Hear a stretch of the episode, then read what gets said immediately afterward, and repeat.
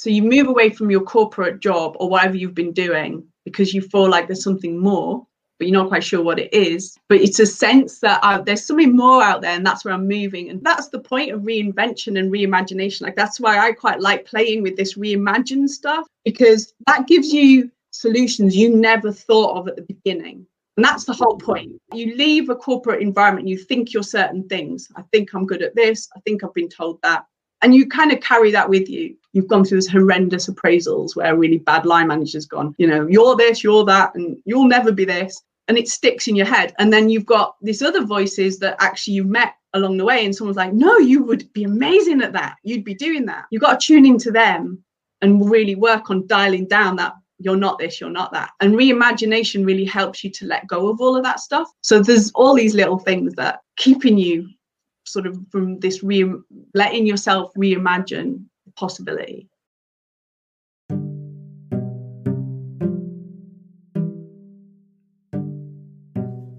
Welcome to the Happy Entrepreneur Podcast. This is a podcast for people who look at business differently.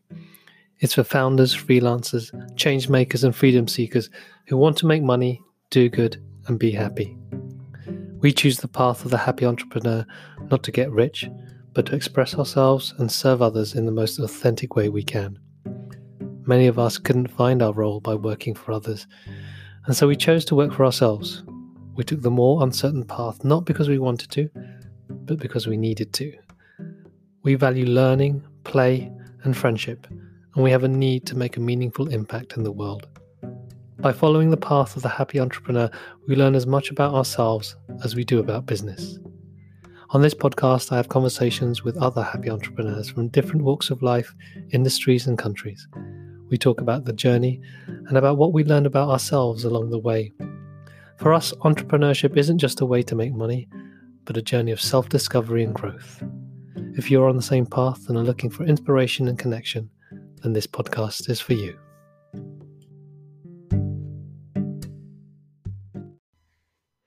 This episode of the podcast is another recording from our live Friday Fireside webinar. On this week's show, we were joined by Eleanor Tweddell. Eleanor is the founder of Another Door, a community that supports people through redundancy, and author of the book, Why Losing Your Job Could Be the Best Thing That Ever Happened to You.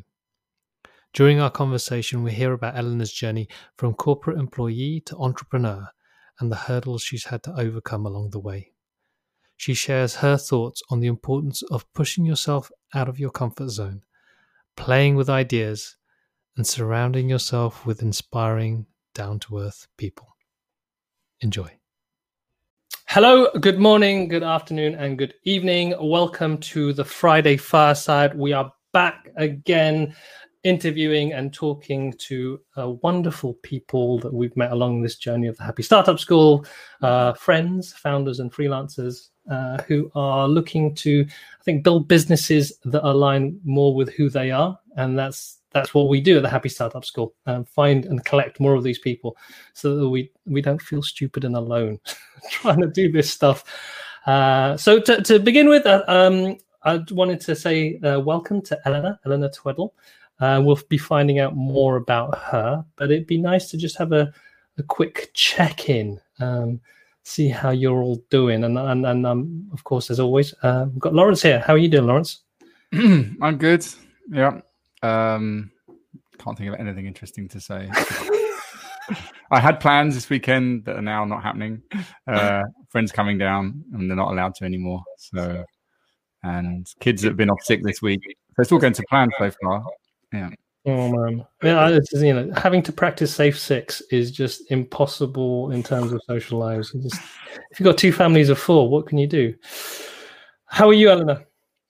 I'm very good, thank you. I'm up in Cumbria in the Lake District, so it's kind of life as usual. We live a remote life up here, so no change.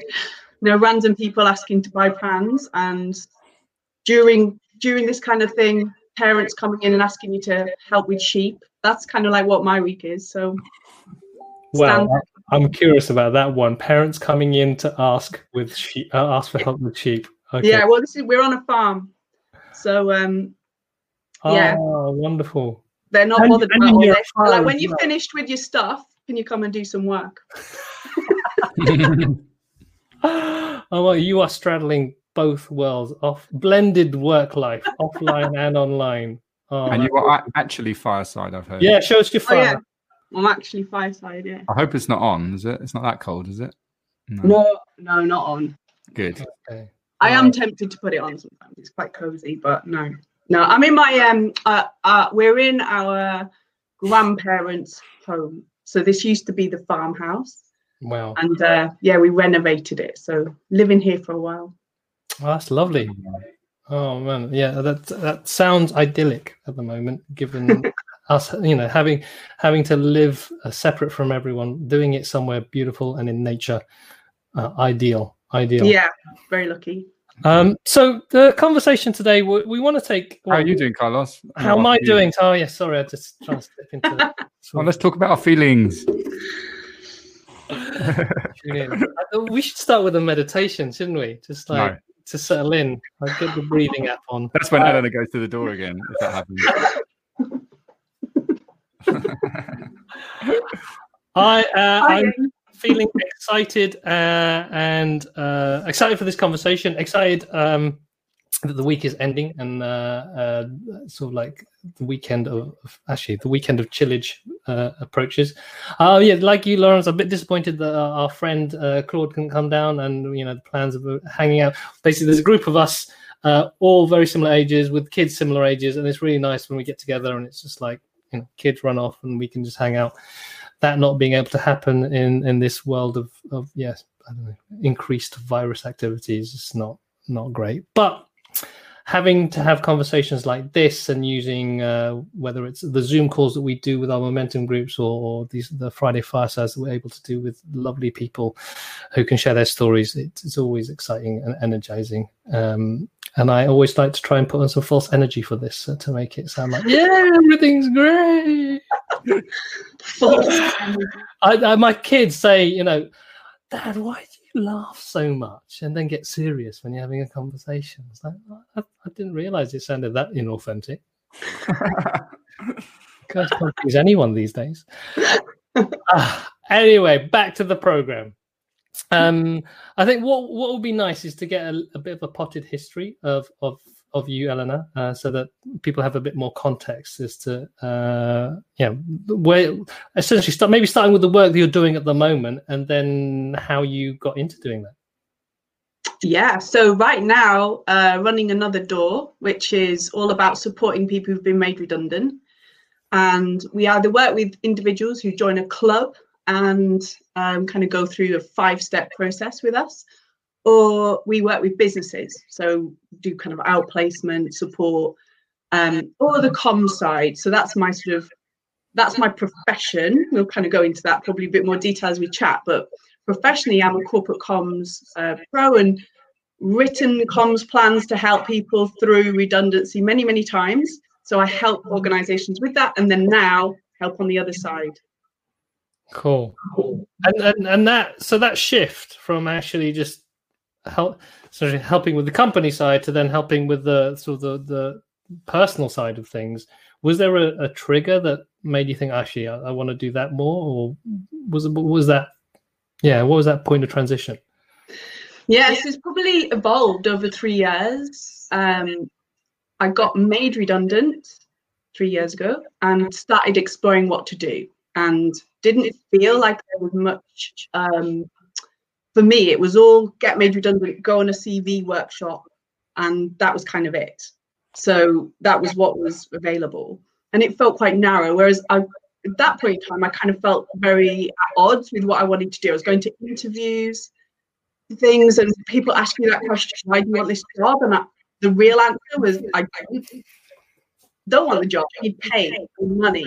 What, like, that's what everything inside me wanted to say, but obviously you don't say that. But I kept coming away from these interviews thinking, I can't keep going to this, repeat. So what's going on? And started exploring alternatives and writing it down as a blog and in a notebook and things like that. Then I decided, okay, I'm not going to go back permanent. I'm going to set up as a contractor and just do comms, contracting, freelance work, gently sort of find my way around. and then just entered this sort of more exploratory world. The first thing I thought I would do out of comfort zone, way out of comfort zone, was go to the Do Lectures. Never done anything like that before. I'm corporate for 23 years. I used to think that when they put me on a training course, it was an inconvenience. Like I would be that person going, oh, come on, I've got things to do. I ain't got time for this. Now I obviously regret that, because there's probably some very good stuff going on in those trainings. But I just thought, what the hell? This Do Lectures came up on my Facebook page, and I thought, oh, I'm just going to, I don't know what it is, I'm going to just do it. So that was the first thing, just coming out of comfort zone. And then it just grew from there, and I started writing more about being made redundant and this exploration of job loss and what you do, finding more people who felt the same. And Another Door was just a community that I played with and kept playing with it and wasn't quite sure what to do with it. Tried a few sort of things as a business, but didn't work out. So kept contracting to bring in money. And then really, I guess that's where you guys came in, because I've obviously followed you guys for a while. And then when you did your Vision 2020, I just thought, right, I'm going to really think about this Another Door concept as a business. And at the time I was doing a couple of jobs, but I thought, well, there's something in this.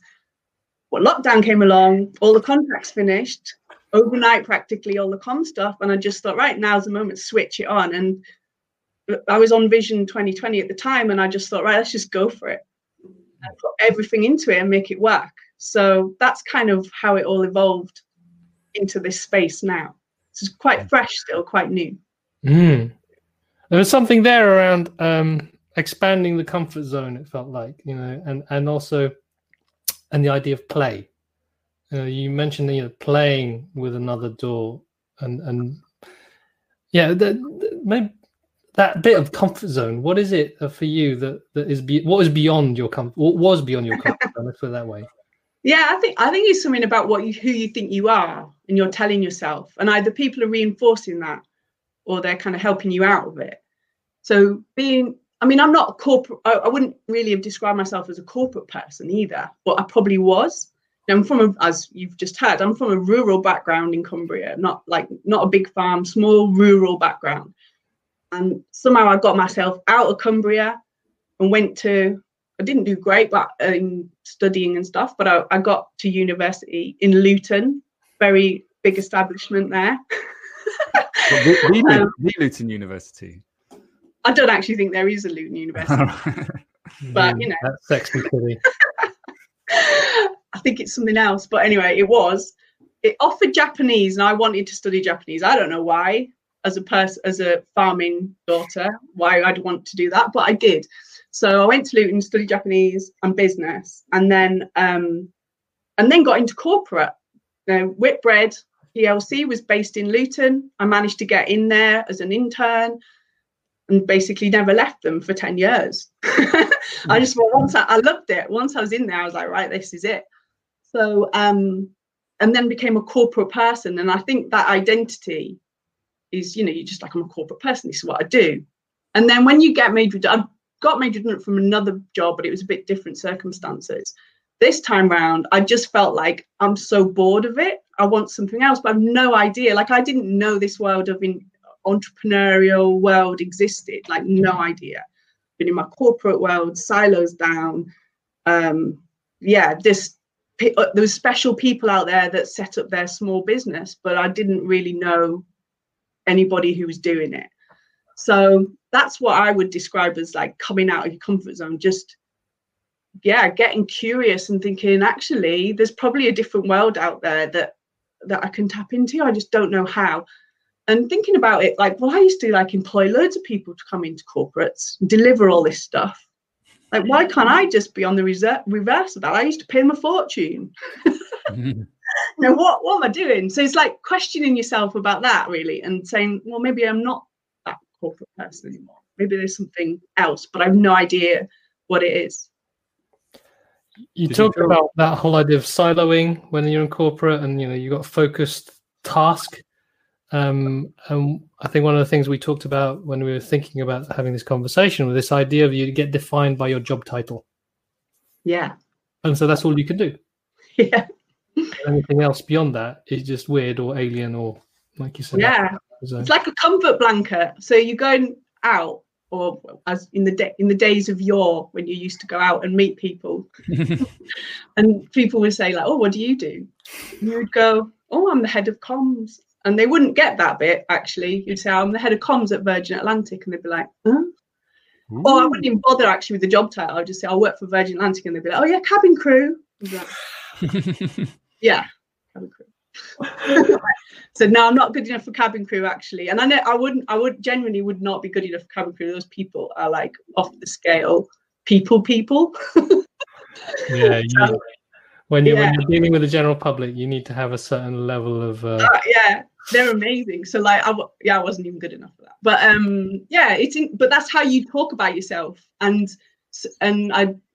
I wasn't made redundant from Virgin. I was made redundant from the next role that I did at Vodafone. But you're still defining yourself by these brands. Like, I've always worked for big brands, and I like that. I like the sort of, because it's easy. People get it that you're like, oh yeah, I work for Vodafone. Oh, okay. And now when you get made redundant, what do you do? Like, I don't know. I write stuff. I don't know. What do I do? I have no idea. How do you describe yourself, Lawrence? Thanks for that. Depends who I'm talking to. I heard him describe himself as Carlos's sidekick. Yeah, that's the sort of like the official title. I define myself by my business partner. Yeah, I don't have any identity of my own. It depends. Like, if I'm in the pub, I'm meeting someone at football, it'd be like, oh, I run a startup school. And they're like, what's that? It's like, oh, we help startups start up. And they're like, all right. And that's pretty much the end of the conversation. That sounds a bit mechanical. Like, they probably think, oh yeah, my car broke down the other day. I wouldn't coming in with a startup. Yeah. After 7 years, I haven't found it easy to answer that question. So yeah, after three, you're not doing bad. It's a curious thing, though, when you're saying about when you meet people new for the first time on a social occasion, and how it can easily drift to, so what do you do? Mm. What's your job? Yeah. So, how do you make money? And is that like a worthwhile thing to do? Well, in sort of a work environment, what's going on there, I think, is people are actually sussing out, like, are you useful to me? Like, that's actually a question. It's like, are you interesting? Are you useful to me? Am I going to spend any time with you right now? And what I found was, if I said I work for Virgin, people would be like, oh, and they'd lean in, and you'd get the time, and you've got them now, like whatever you want, you've got them. And then suddenly when you're like, oh, well, I'm just finding my way and blah, blah, this and that, nobody's interested. They're just like, like, they think you're nothing. And I think I'm wearing my t-shirt today, a little less judgment. I think there's a huge thing there we've got to work on. And we have no idea who people are, actually. No. And you've got to really like dig in and be curious about them and connect with them to find out that, like, not that's what's useful to you, just what connection you can get that's just of interest. And that's the bit I really love about Another Door, which has connected me to it and what I wanted to keep going with it. I just love meeting these people. They've just been made redundant. They come to me and they've lost their job title. And then as you chat to them over time, all this stuff comes out, like how great they are at this crazy thing. It's like, there's one guy who's a banker, and he came out, he was amazing at infographics, like taking massive spreadsheets and he was like, oh, I love doing that, Eleanor, I'll do that for you. And I was like, oh my God, that's a thing you could sell. Like, I would pay a fortune for that. What are you doing? And like, that's what I like. Like, look behind people and what's going on there. You're not, but yeah, quite often we judge people very fast about whether you're going to spend a bit of time with them or you disconnect, and we lose an opportunity there. I think there's also a level of where we judge ourselves, or we put ourselves into boxes based on these kind of predefined categories, which are jobs. And like you said, this person has this skill, this thing that they love doing, which has value somewhere. It's just not been put into a box of saying, okay, that's the infographic job that everyone knows that there's a job for that. Yeah. And so there's this aspect of, maybe you're in a role or you're doing something that just doesn't feel right, and you don't really know how to either get out of it, or you feel like you shouldn't get out of it because it's the job that pays money and everyone thinks that's the only thing that's important with a role. So, you know, there's the being kicked out and being made redundant. And then there's actually, I think, the more empowering side that I'm going to make a difference and I'm going to make a change with what I want from my work. I don't know if you have any thoughts around that in terms of that sense of empowerment to know, all right, I'm going to make a change myself rather than wait for someone to do it for me. Well, I think right now people are completely in that fear zone of like, I'm privileged to have a job right now. I've got to hang on to it. And so I definitely get people chatting to me wanting to be made redundant, and they kind of they know that they want something else, but they're just like, I've just got to have the income right now. I was actually talking to Vix yesterday on the Another Door podcast, and we would talk about this very thing, like making that leap. Like she made the leap without even knowing. She's on this, I'm talking in her name, but no, it was really inspiring because she made the leap without really knowing all the answers. She just knew she had to make this decision and then she'd work it out. But most people I work with need a plan, like in corporate life as well. I think we are pre-programmed into like, you need certain things, like the standards, you need to know certain things to be a certain thing. And then if we're trying to sort of be in a different space, like an entrepreneurial space, we take all of that with us. And so to make a leap without knowing where you're going, that's crazy talk. Like, and most people you would talk to and say, oh, I've done this, would be like, what have you done that for? Like, they would be worried about you. And so you've got all that going on around you. So when you're trying to even reinvent, even if you think you need to reinvent yourself, there's a lot of people around you that are like, I don't know, they're either going to be pulling you in that direction, like, yeah, go for it, or they're going to be like, because all their fears are coming out, like, oh my God, what are you doing? You're making me feel very nervous. So yeah, I think there's all of that goes on when you're trying to make this decision. And actually sometimes the best thing that can happen, hence the book, is the decision is made for you. And that's why redundancy is an opportunity, because you don't have to worry that you made that decision. It's done. Yeah. So actually it's easier to get made redundant and then thrive because you have no choice. You've got to like go for it. Whereas making that decision yourself, that's a brave move because you could be like sitting on, what have I done? Well, I think it links to that whole thing about judgment. It's, when you're talking about there's people who will feel threatened by that decision of like, okay, I'm going to quit my job.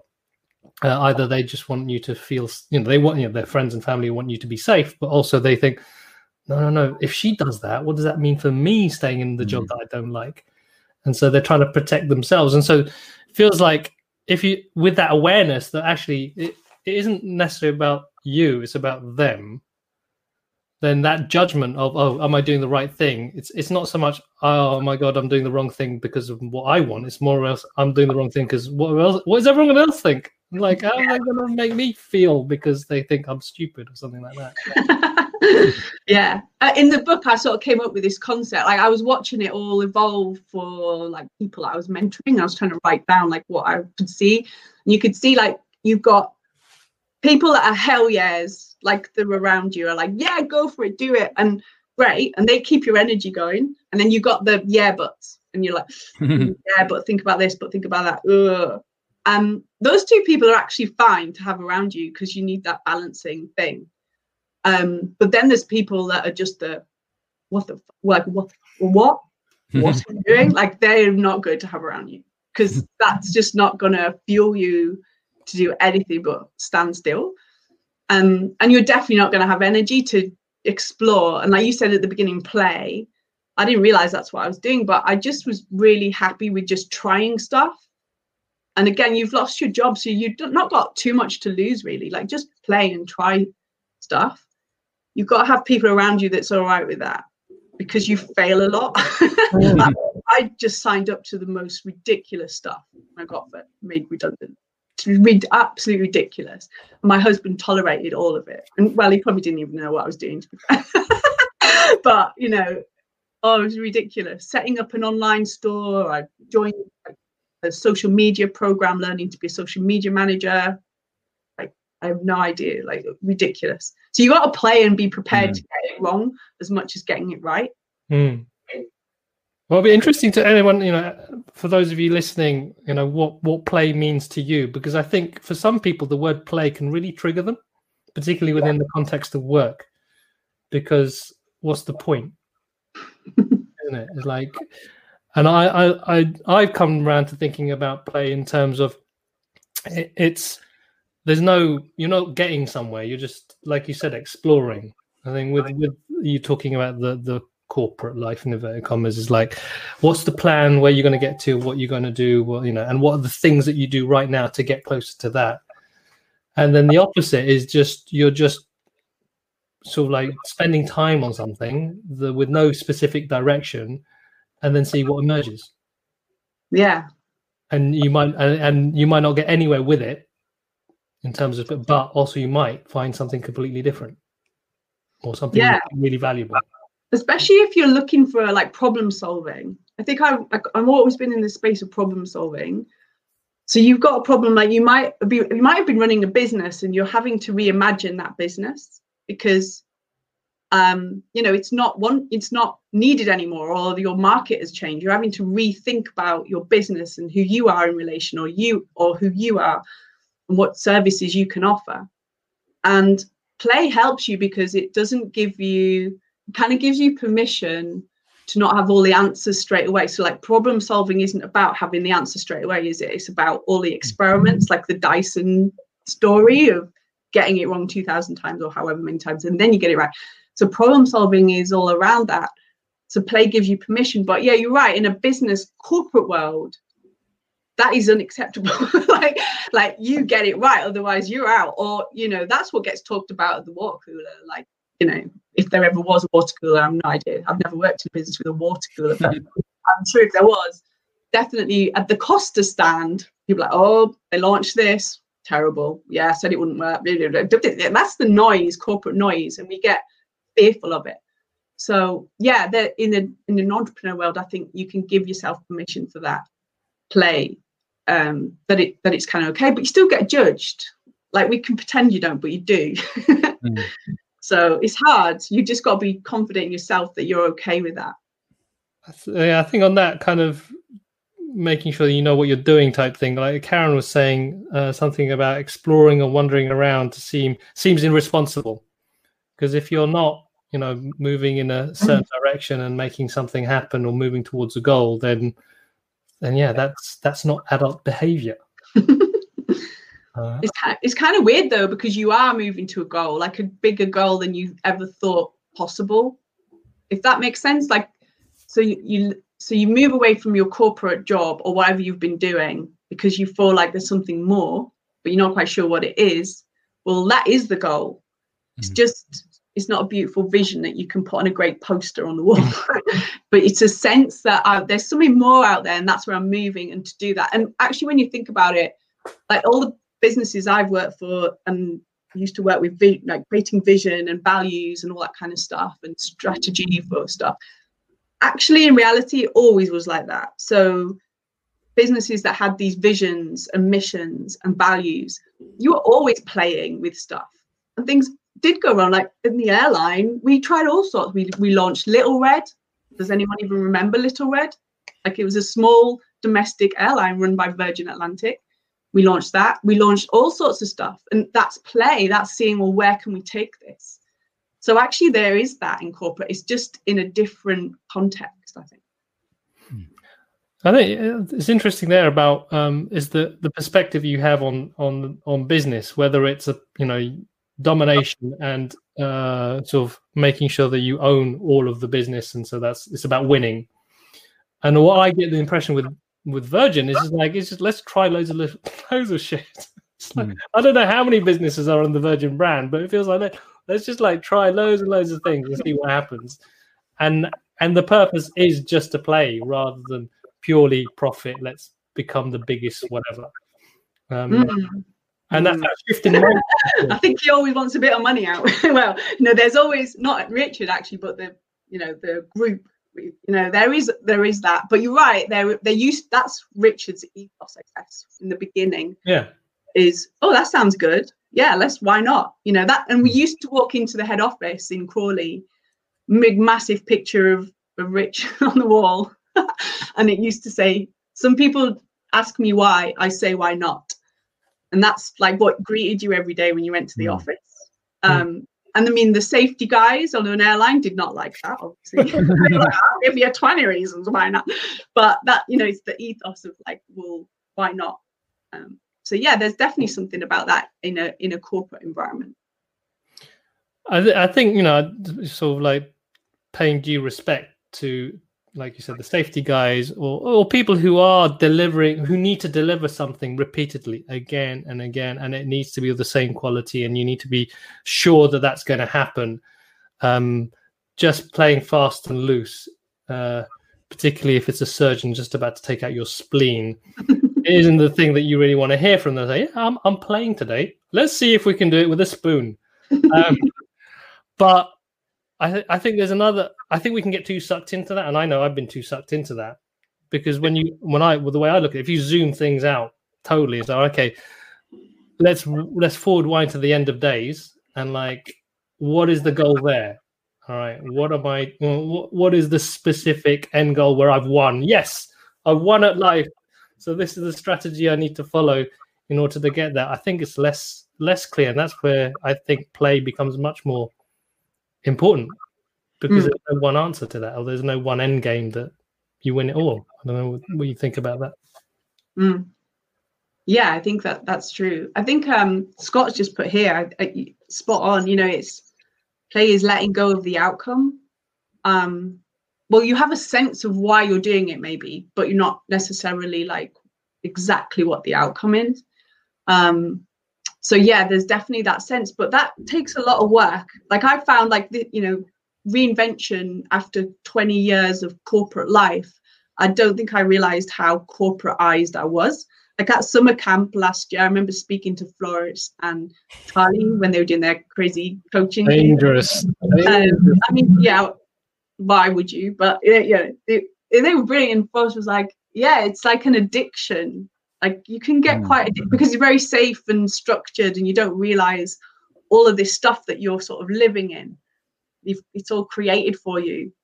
Were you one of their victims in the co-coaching, competitive coaching, wasn't it, or something like that? No, I'm not sure I was. I'm not sure I was, but I was watching it with Fox on the side. Like, what is this? Because I was watching Chris getting coached. But yeah, oh no, I was actually, maybe I did sit in it for a while. But yeah, it can be an addiction, I suppose, and it's something that you can hold on to without you knowing. So you're right, look, you can bring it into your life without knowing, you know. And I'm still getting people now saying, and you've got to work a bit better at the quality of the podcast you're doing, because it's not, you know, maybe this, maybe that, blah blah blah. And I know that. But I deliberately don't care, because I did care at the beginning. I wanted to do a podcast 3 years ago. Thought I had to have all of the bits and pieces, like be perfect, and I messed it up because it was too perfect, and I worried about it, and I thought, oh, what? And then I didn't do it. And then one day I just got up and thought, right, I don't care actually. I need to get this going, and I'm going to just learn as I go. And I don't care that people are going to be like, email me every 2 minutes offering their services to produce my podcast. Fine, I'm fine with that. But you know, you do have to take that, because you know that people are going to judge you if you do that stuff. But it's fine. I'm like, yeah, it's cool, you know, I'm just playing with it at the moment and seeing where it's going. But other stuff, once you get to a certain point, I do think then you do have to take it a bit more seriously, and you do have to think harder at the stuff that means something, because that you owe it to yourself, I guess.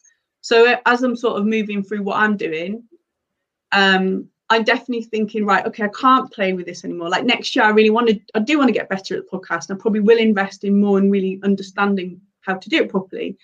But this year was about the book. Like I thought, well, if I'm going to write a book, I'm going to really do it properly. Well, this was last year. I want to do it properly. So let's not mess about, get a coach, work with them, take this seriously. So I think you've got to balance it out, and the stuff that you really want to do well, and you owe it to your sort of clients and customers as well. If you're trying to grow a business, you do have to, you know, really try. And other stuff you can just say, I'm just playing at the moment, it's fine. So yeah, it's a lot of talking to yourself, really. Or Lawrence, if he's your coach. Or just wearing those t-shirts that inspired yourself. Yeah, no, just ignoring that, yeah. Yeah. telling you. What I heard there was, you know, there's a clarity of intention. And it's like when you know exactly where you want to get to, and you know exactly that's what we intube, whether it's write a book, produce a really perfect podcast, then, okay, then it's a case of, right, what is it I need to do to get there? But when it's a case of like, I'm not 100% sure if this is the right thing, to then be too serious about that. So is the podcast the thing I want to do? Or how do I want to do this podcast? Is like, unless you've tried things out and played with it, it's hard to know what success looks like, because you haven't, you know, unless someone tells you this is what a perfect podcast looks like, go and do it, which is that classic thing of just basically doing what other people do. Mm.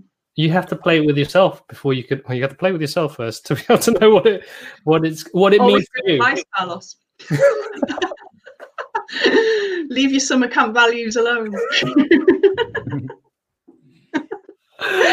I'll edit that bit out, actually.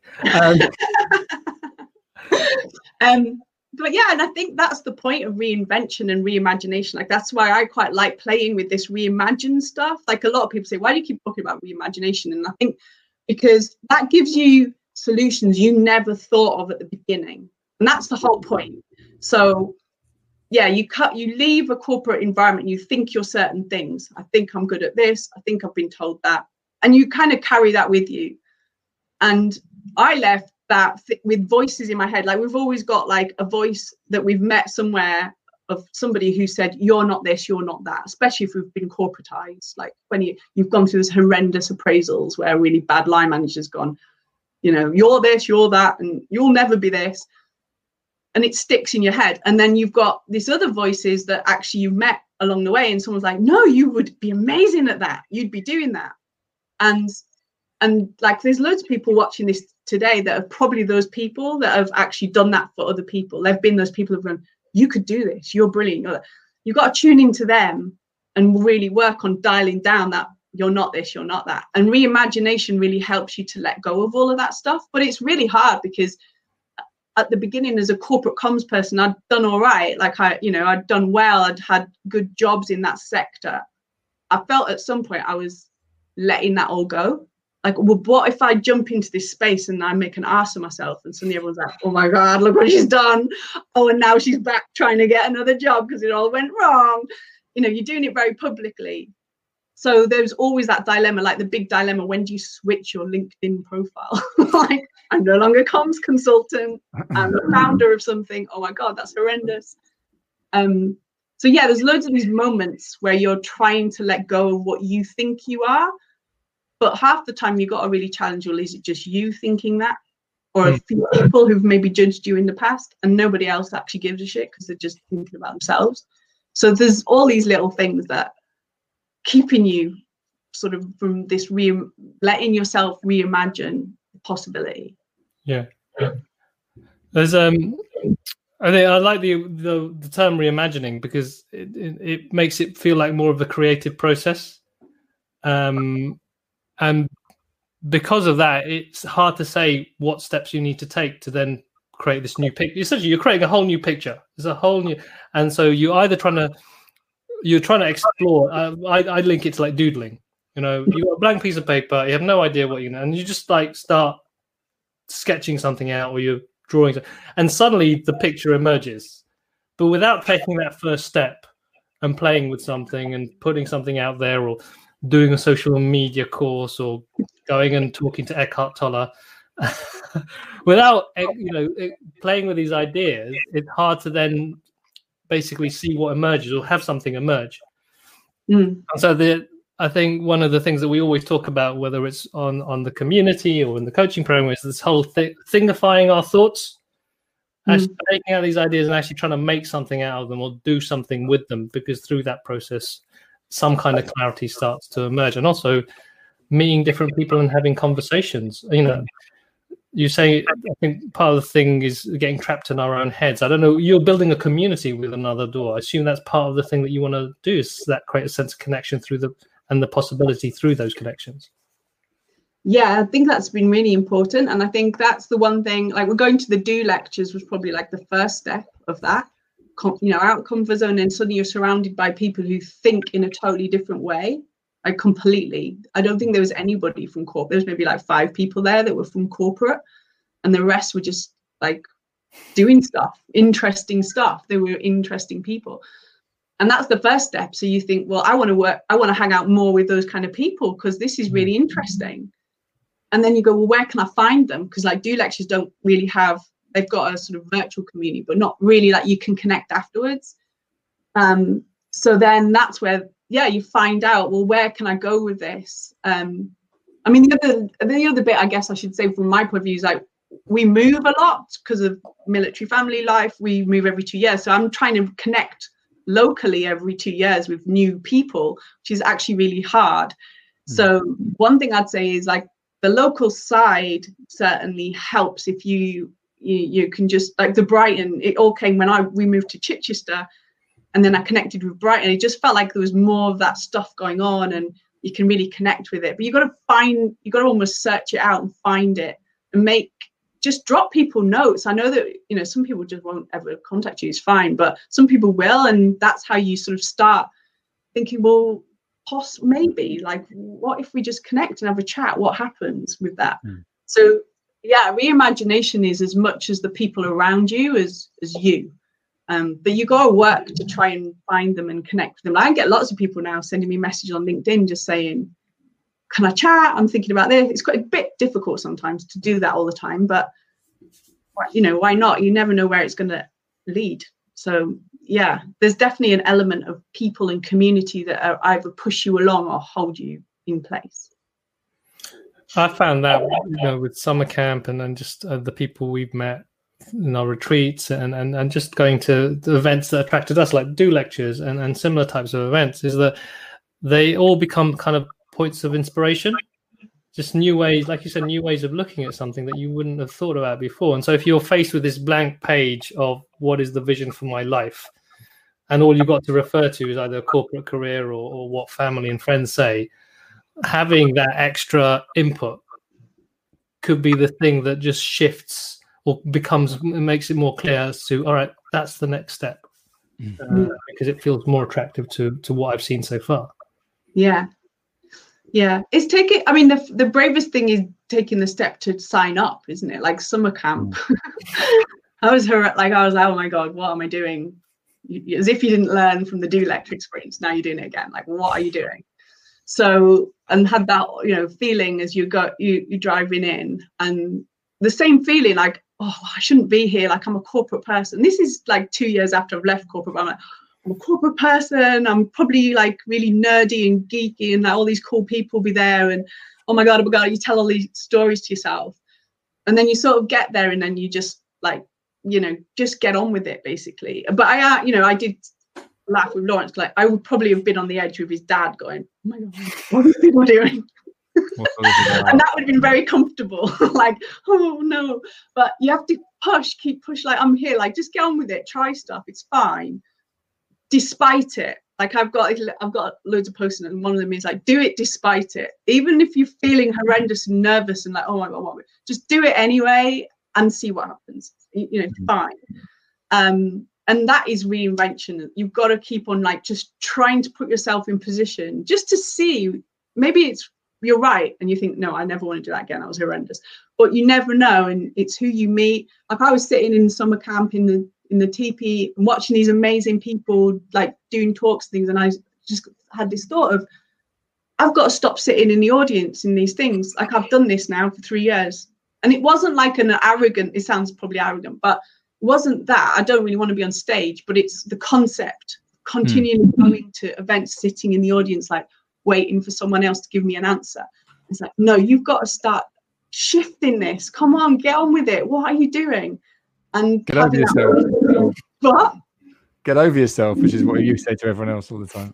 Yeah, that's the only thing I have to offer on the momentum. Come on, let's all get over ourselves. Well, we can't, but it's right. We all have to get over ourselves sometimes to get something else, because we get a bit wrapped up in what we're thinking and our little inner voice going, da-da-da-da-da.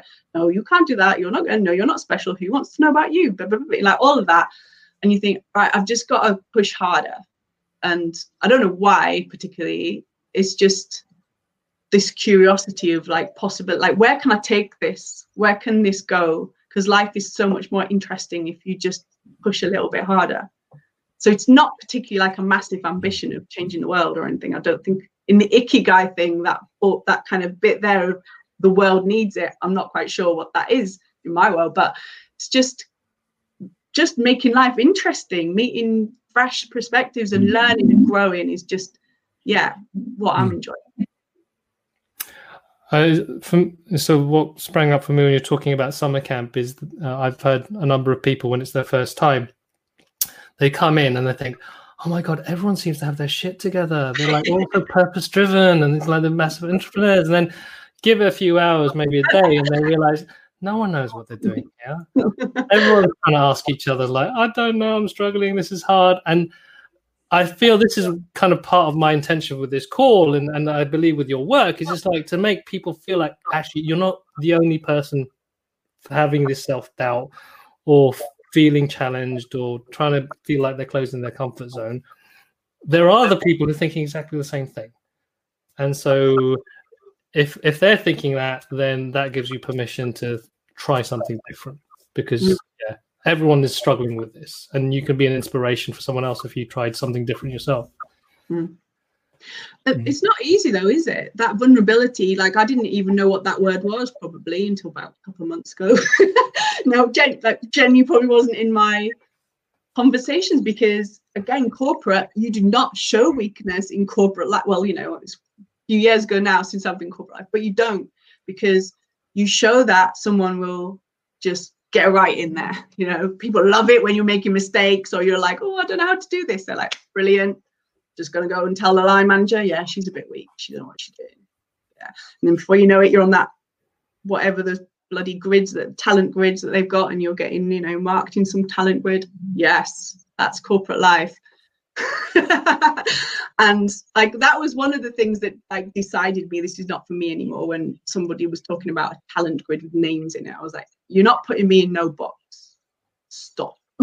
I need to get out of it. But you know, that all of that stuff is, yeah, it's what you're bringing to that table, and all of that stuff is quite hard to work out of yourself. So you have to put yourself in a summer camp, but you have to find out there's an actual different way. And you say mega successful people in what they're doing and their passions and their beliefs and following what they really want to do, but opening up going, yeah, I don't really know. And you're like, oh my God, I thought you were going to come here and tell me here's 5 steps to creating a movement that reduces plastic in the world. Done. Like, I thought that, but yeah, it was so much more powerful than that. And I think that's it. When you have people like that who are doing amazing things in the world, but then open up about the things that they're struggling, then it feels more possible for you.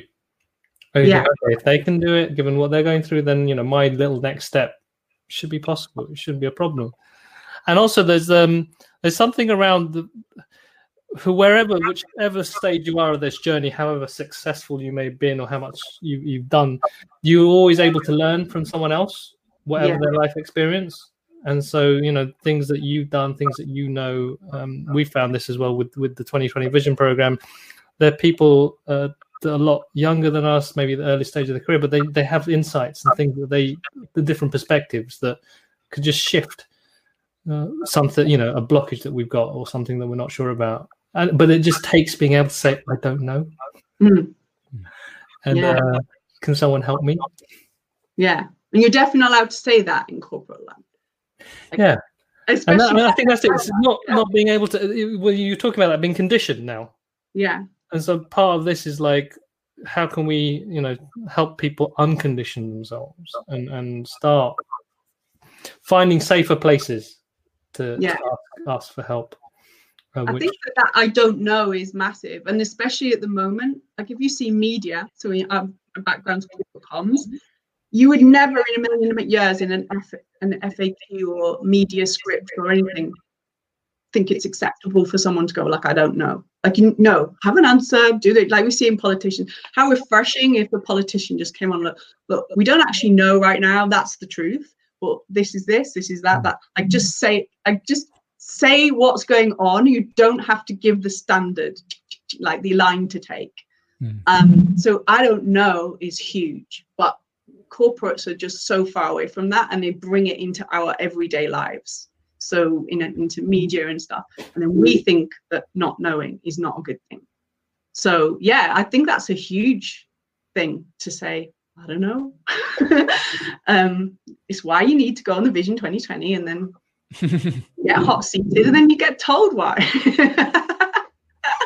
But that's true, that's the whole point, isn't it? You're trying to explore, I don't know.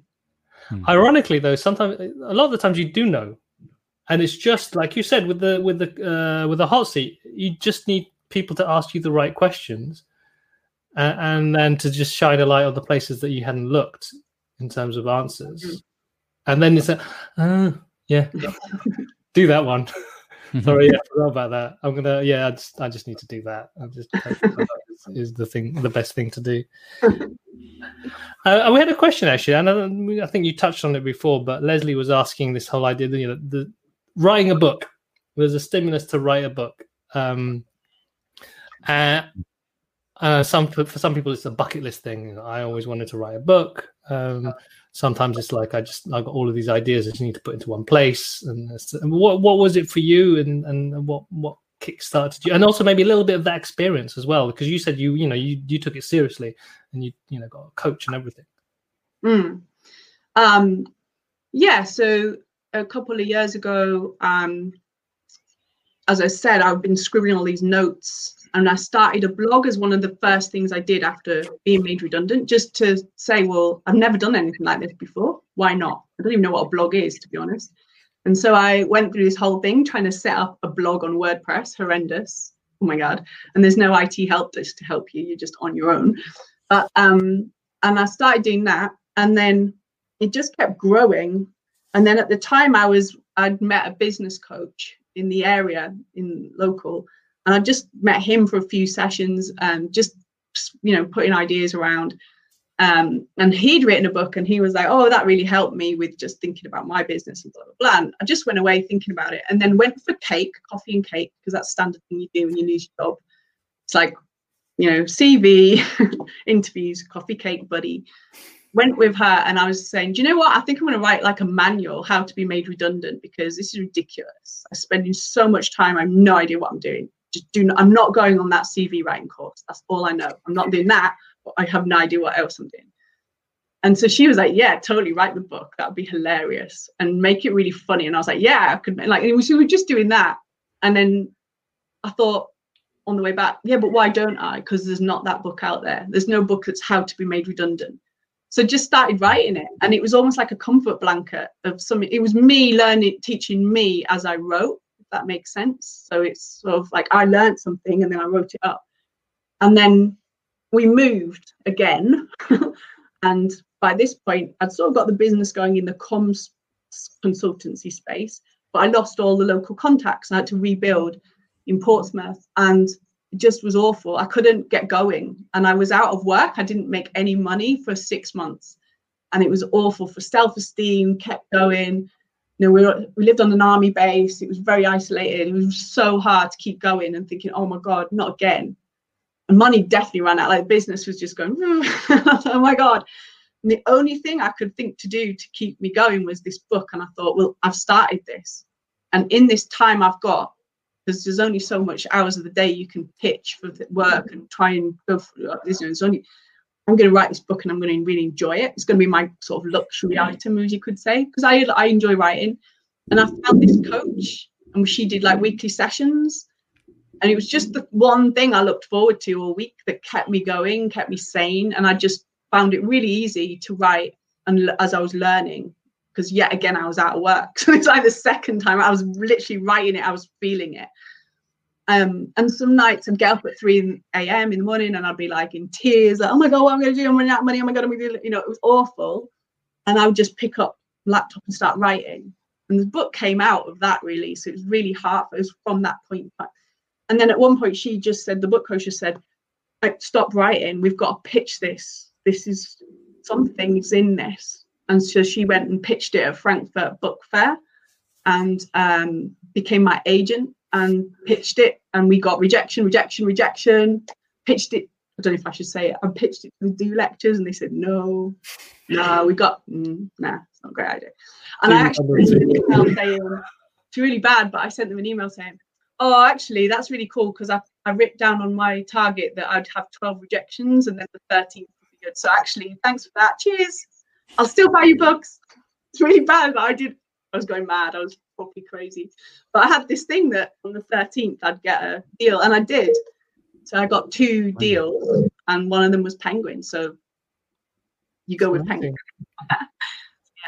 Well, I love the story of that. You know, it was something for you to start off with. It was totally, you were learning, and you were just putting that down, and it was scratching your own itch. Yeah. And then the next level up there was then just I needed someone to just keep me accountable, it sounded like, and just give me some, because that's one of the hardest things I think for many of us is just sticking to that habit that can be quite hard and painful in the short term. Mm. But the long term, I think it's fun as well. Like accountability, I'm not too bad at accountability. I can get stuff done, but when things like you need fun with that, don't you? Mm. And like the Happy Startup, you make things fun. If there's some business program, they're just not fun. It's like, you know, and you have to have fun in it. And that's the bit I wanted, because the rest of life was not going, like it wasn't fun and it was hard. So yeah, to have someone that's kind of like checking in with you and going, right, how's it going? Are they, you know, and just making you feel better. Mm. That was the key to it. I think if she'd been like, where's this, where's that? No, that's not what I needed right then. So accountability, yeah, but also the way it's done, it's got to be in your moment in time as well. Yeah, I think when it becomes a should or someone's telling you that you've done your homework, yeah, then that can be a bit challenging. Yeah. If any of you who are still watching, if you've got any questions for Eleanor, please post them into the Ask a Question. Oh my God, Tom just shared the link of the Telegraph. Oh my God. You've been all over the press this week, haven't you? I know. It's like, oh my God, I can't keep like hearing myself on radio interviews and oh God, right out of comfort zone. That's amazing. I was just going to say, when you were talking about the book and that kind of voice in your head going, why not do it? It made me think of the Richard Branson picture on the wall. I don't know if you've been indoctrinated by good corporate conditioning by Virgin, but I don't know, there's a lot of people who work at Virgin who end up running their own thing. Do you think that played a part, or you've always had that kind of confidence maybe to push that out? That it might play a part, but I'd say Virgin are also really good at finding those people, if that makes sense. Right. Like they yeah, type. I always had Virgin on my little list of businesses I'd love to work for. I think, you know, it was one of those ones way back when where you put it on your list and you're like, oh, it would be amazing, my life would be complete if I worked for them. And then you work for them and like 3 months later you're like moaning at the water cooler, oh my God, it's awful. It's, you know, of course I'd never do that, but there's definitely something there that keeps you in that space because you've been recruited for who you are, so you're allowed to be you. But yeah. And you feel it when you move out. Like I then moved to Vodafone and that's a different culture, and I suddenly felt like put in a box. Like someone described me at Vodafone, the problem with you, Eleanor, is you're a squiggle in a world of squares. I'm like, huh? What? Any sentence that starts with the problem with you is never going to end well, is it? I did remember thinking, I mean, I kind of like that, but I don't know what to do with it. But anyway, they got rid of me sooner or later in the redundancy, so clearly no squiggles. I think now you're probably unemployable, aren't you? After years of being your own boss. Well, this year though, I was doing some corporate contracts with a few businesses. I look for kind of interesting businesses now. So like the 2 media companies I worked for at the beginning of the year, I loved it, and I was a bit worried. I'm thinking, oh God, is it corporate? But I really enjoyed it. So I can do it on my terms, like I was contracting. But yeah, whether I could ever do permanent again, I'm not sure. Yeah, if there was no finish line, maybe, you know, it's just, this is your life forever now. Yeah. Well, I'm going to be a failure if I go back now, aren't I? Because they'll be like, well, you said it was going to be the best thing that ever happened to you. And clearly, you've had to go back to that. So Leanne has asked, what happens after the book? Oh, I just go lie on a sofa. Sleep.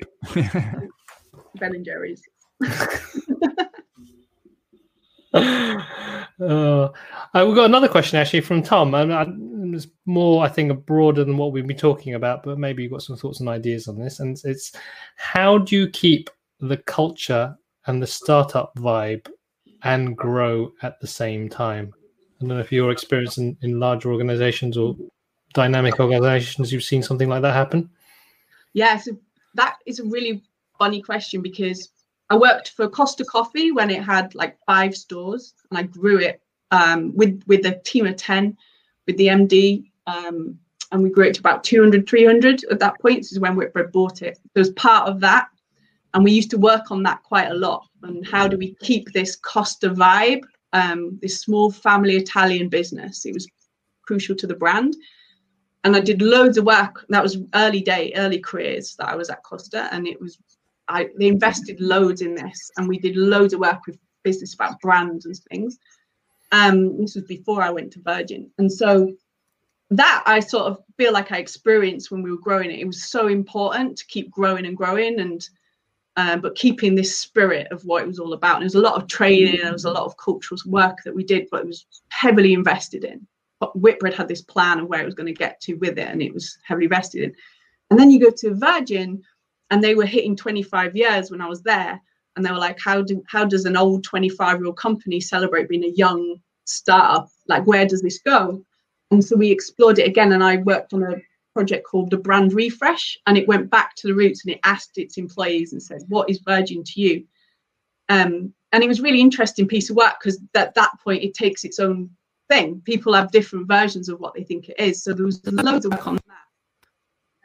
But thinking about the two, when I was at Virgin, a lot of people used to come and ask me, because they were at that point, like, there was a couple of brands came and did some work with me that were in that point in time, because I worked for the CEO, and he used to just say, oh, Eleanor, I'll chat to you.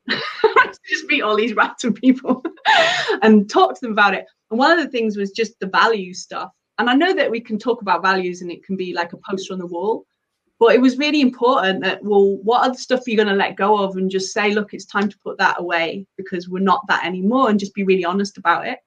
And what stuff you say, but this is crucial to us moving on, and how can we evolve with it? And the other piece was around people. Sometimes it's okay for people to leave at that point. It's not for them anymore, and that's fine.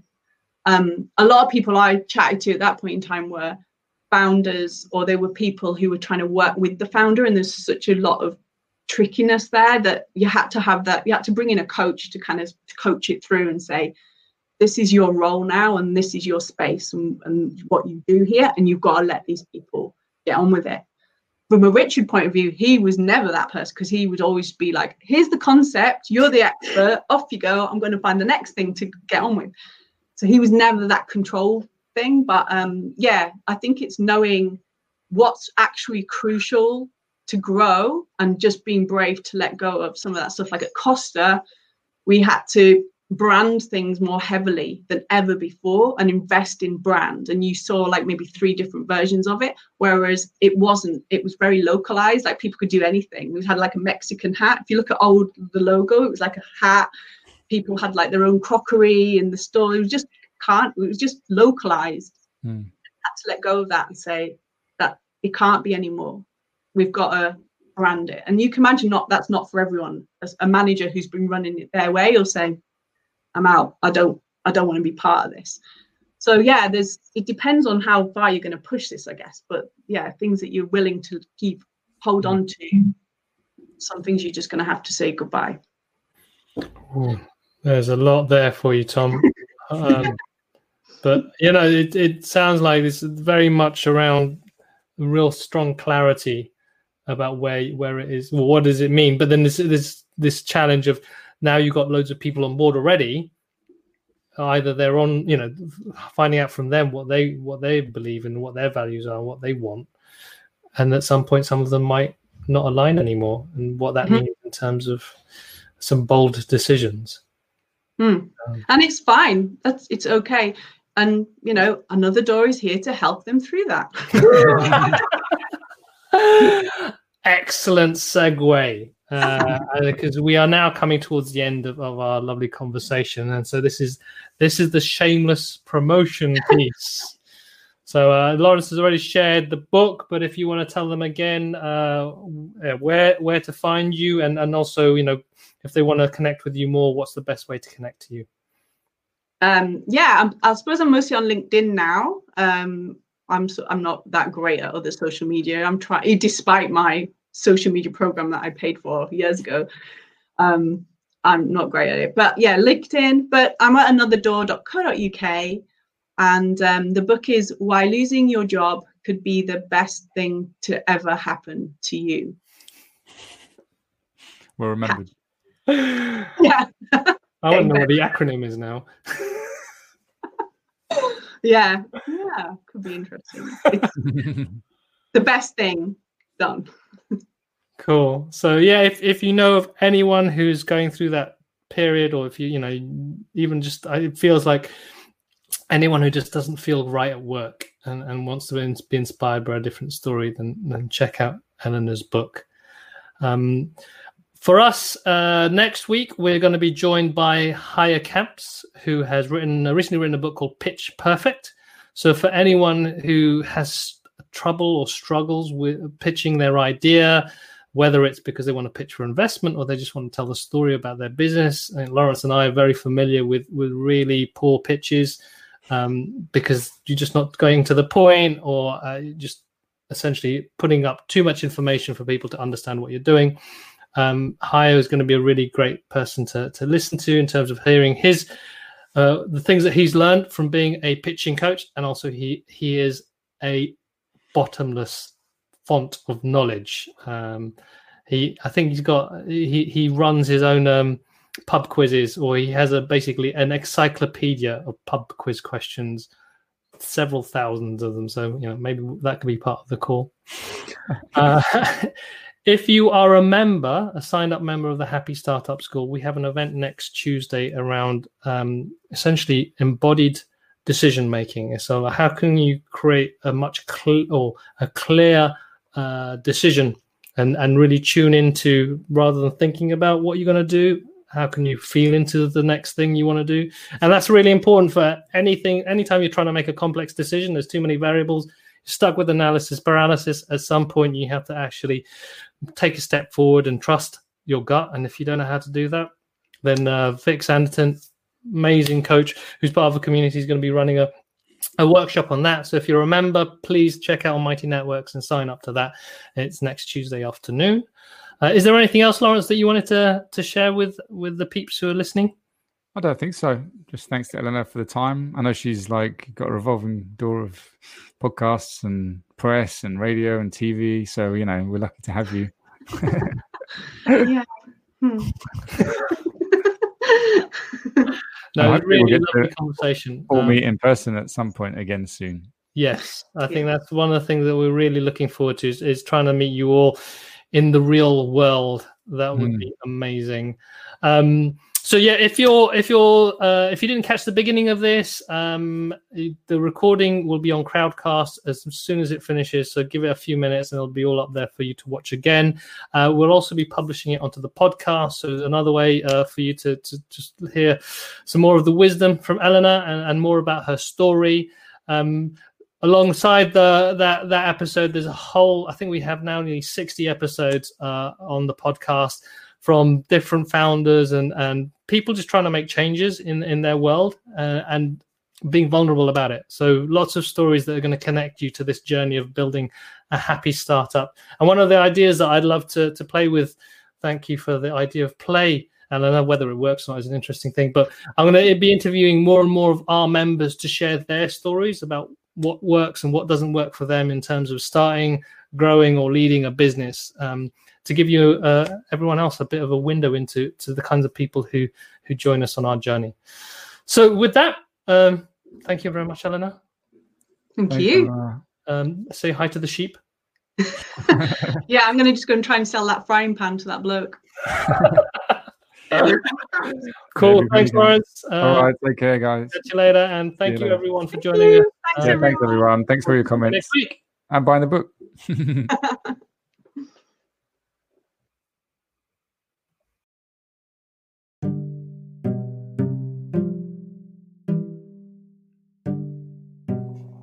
Thank you for listening to the Happy Entrepreneur podcast. If you like what you heard, please subscribe to us on iTunes, Spotify, and SoundCloud. Also, if you'd like to learn more about being a happy entrepreneur and want to connect with more people like you, then go to our website, thehappystartupschool.com, and subscribe to our newsletter. Amongst many other things about business and life, we'll help you answer the following questions. How can I serve others by being myself? And how can I discover who I really am by serving others?